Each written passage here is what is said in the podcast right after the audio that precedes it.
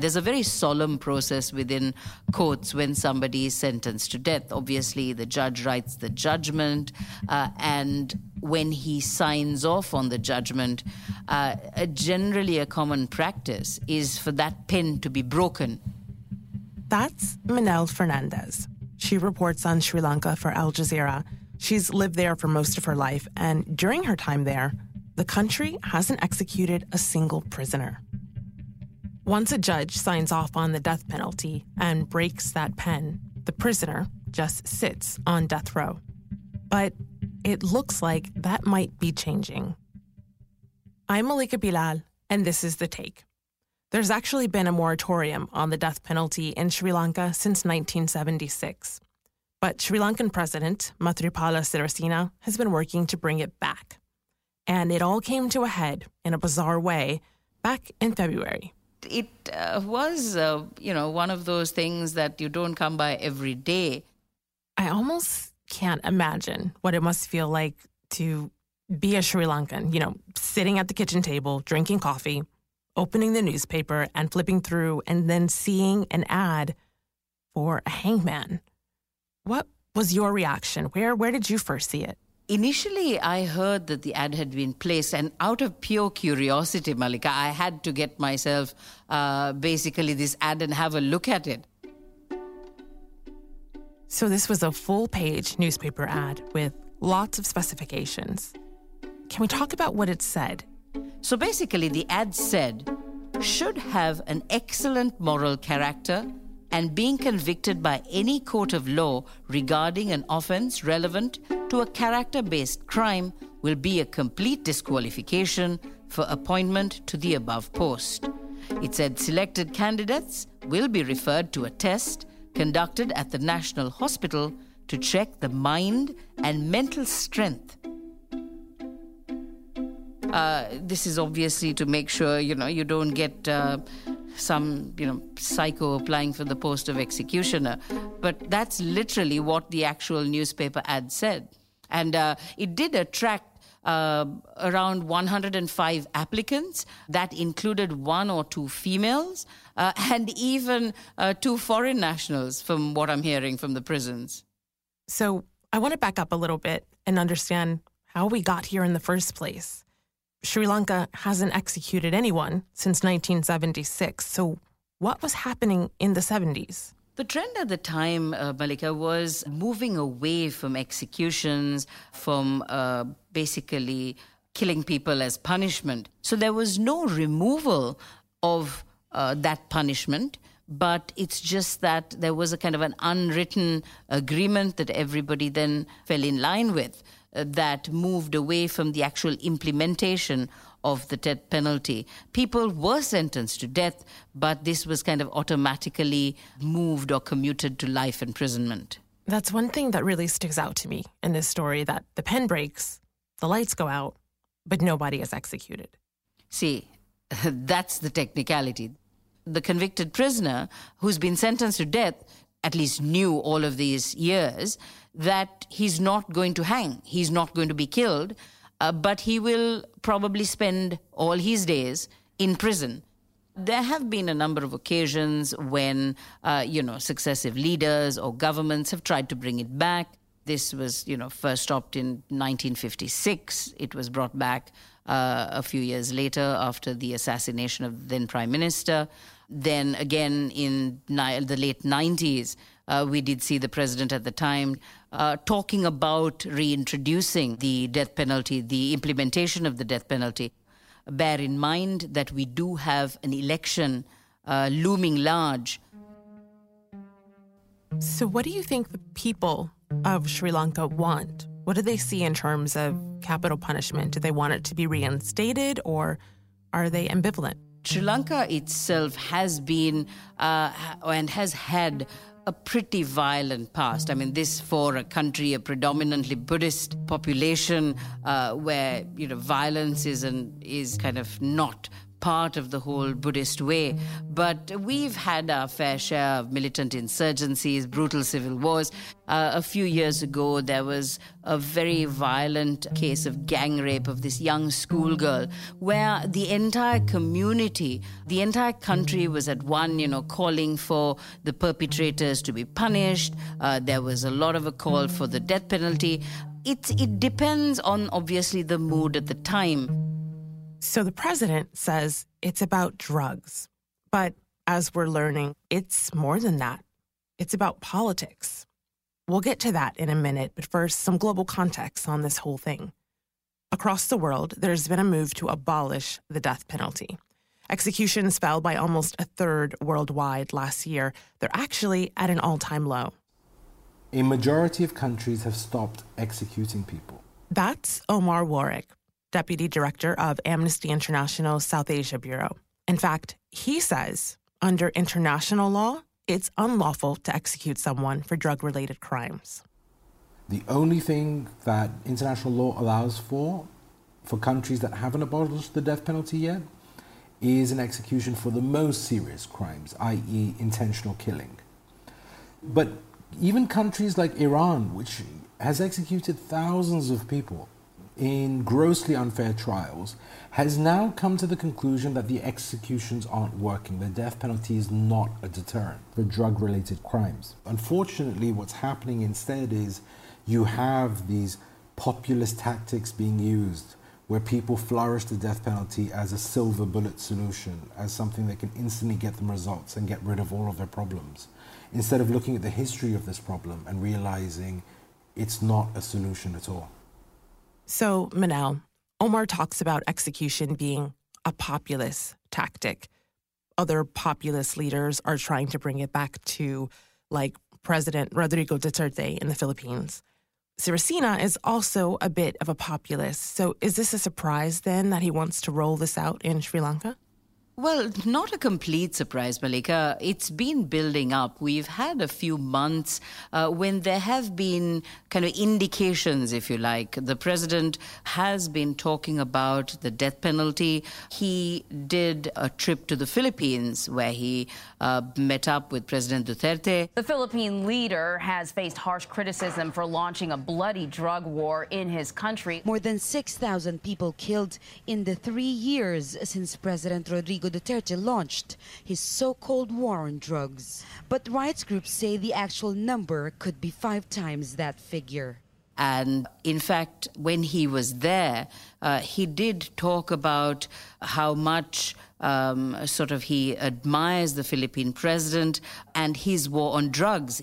The war against crime and drugs carried out by you is an example to the whole world and personal to me. In fact, he directly told the president, the drug menace is rampant in my country, and I feel we should follow in your footsteps. That we should follow your footsteps.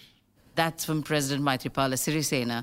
So people were sort of made aware that this was his thinking. They had been talking about the need to actually implement the death penalty, which is on the statute books, which is in law here in Sri Lanka. But we didn't have any sort of concrete indications. But the death penalty isn't actually legal in the Philippines at this point. Duterte is trying to change that. So do people in Sri Lanka have admiration for Duterte? Do they see what's happening in the Philippines and think, that's what we want? I think the case of the Philippine president is not something that is very familiar to your average Sri Lankan, to your sort of man in the village. To be quite frank, it's Sri Lankan politics that, keeps him spellbound. The president says he will implement the death penalty. That is a good thing, because there are too many crimes in this country. There is a lot of corruption and other illegal activities because of drugs. So is drug use really that big of a problem in Sri Lanka?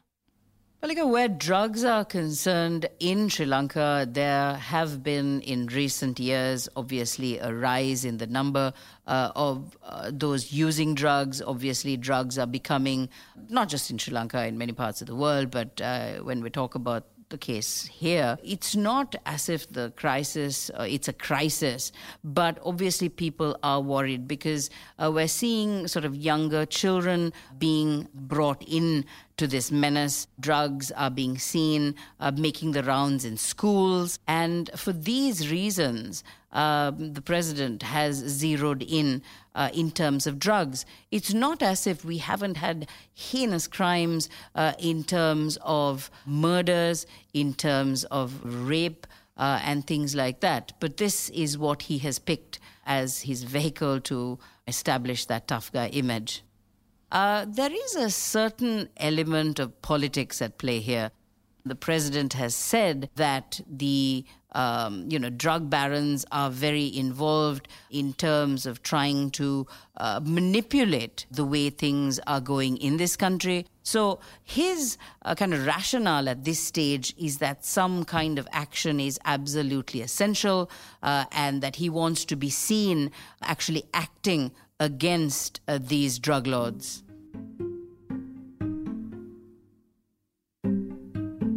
What is it that makes him think reinstating the death penalty is going to win him over with voters?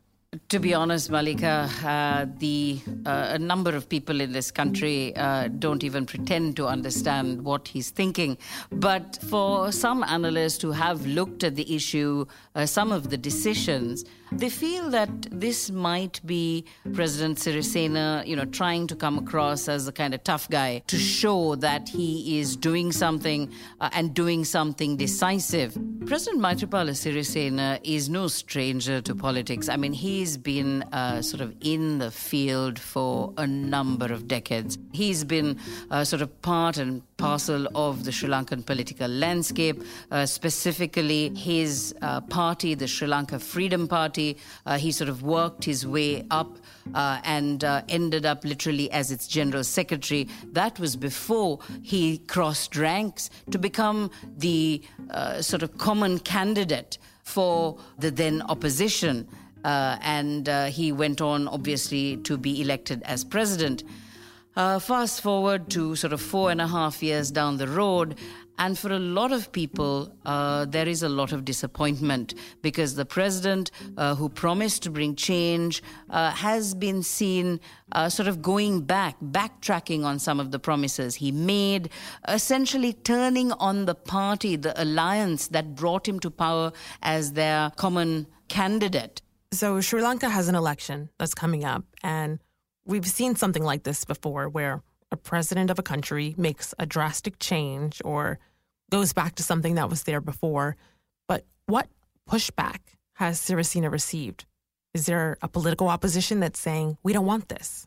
There has been basically a pushback, a reaction that President Sirisena is facing. In fact, he's quite livid that his plans to bring in the death penalty have not been smooth so far. 11 fundamental rights petitions were filed with the Supreme Court today against the decision taken to carry out the death sentence in Sri Lanka. Now, the Supreme Court issued an injunction order today against the implementation of the death penalty until the 30th of October. Basically, a number of people went to court and filed fundamental rights petitions, asking and petitioning the courts against the implementation of the death penalty. So what happened was they issued a stay order, freezing any possible executions till the 30th of October. Now, that is just one day after the courts will be hearing those fundamental rights petitions. So the president, in fact, has remarked on it, and he has been very, very angry about the fact that these executions have been formally stayed by the Supreme Court. In addition to that, we're also seeing a private member's bill in Parliament essentially calling for the abolition of the death penalty from the statute books. So these are two sort of clear forms where President Sirisena is facing a sort of a pushback against his plans. But Sirisena doesn't seem to be backing off. He signed 4 death warrants, which was the first time a Sri Lankan president has done that in 43 years. So are they going to execute these people? I don't see it actually happening in that, one, the Supreme Court has ruled that it can't happen till the 30th of October.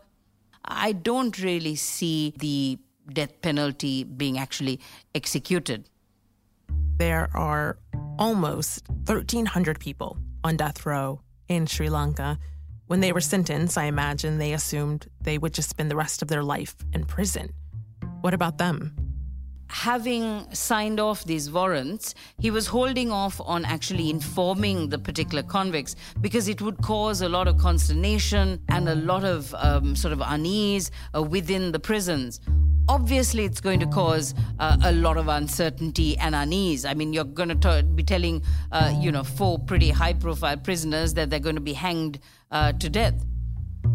So the people who might be executed don't even know. That's right, Malika. The crazy thing about Sri Lankan politics, we have a government that is kind of on two sides of the political divide. We have the president, President Maithripala Sirisena, who is going all out for the implementation of the death penalty. He has these four drug convicts lined up for execution. On the other side of the divide is the prime minister, who has said he's against the death penalty. In terms of President Sirisena, as I said, he continues to get angrier and angrier that he's being thwarted. In fact, just the other day, he said that if the private member's bill is actually brought before Parliament, that he would declare a national day of mourning. So, I mean, these are the kind of things we're hearing from our leaders and our politicians. And Sri Lankans as a whole are kind of trying to figure out what exactly they should think.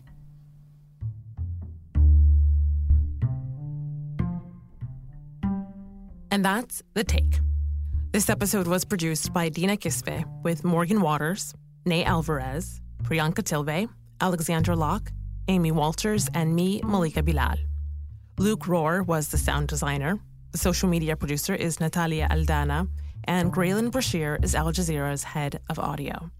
Special thanks to Manel Fernandez, Omar Warwick, and Dan Yar. We'll be back next week.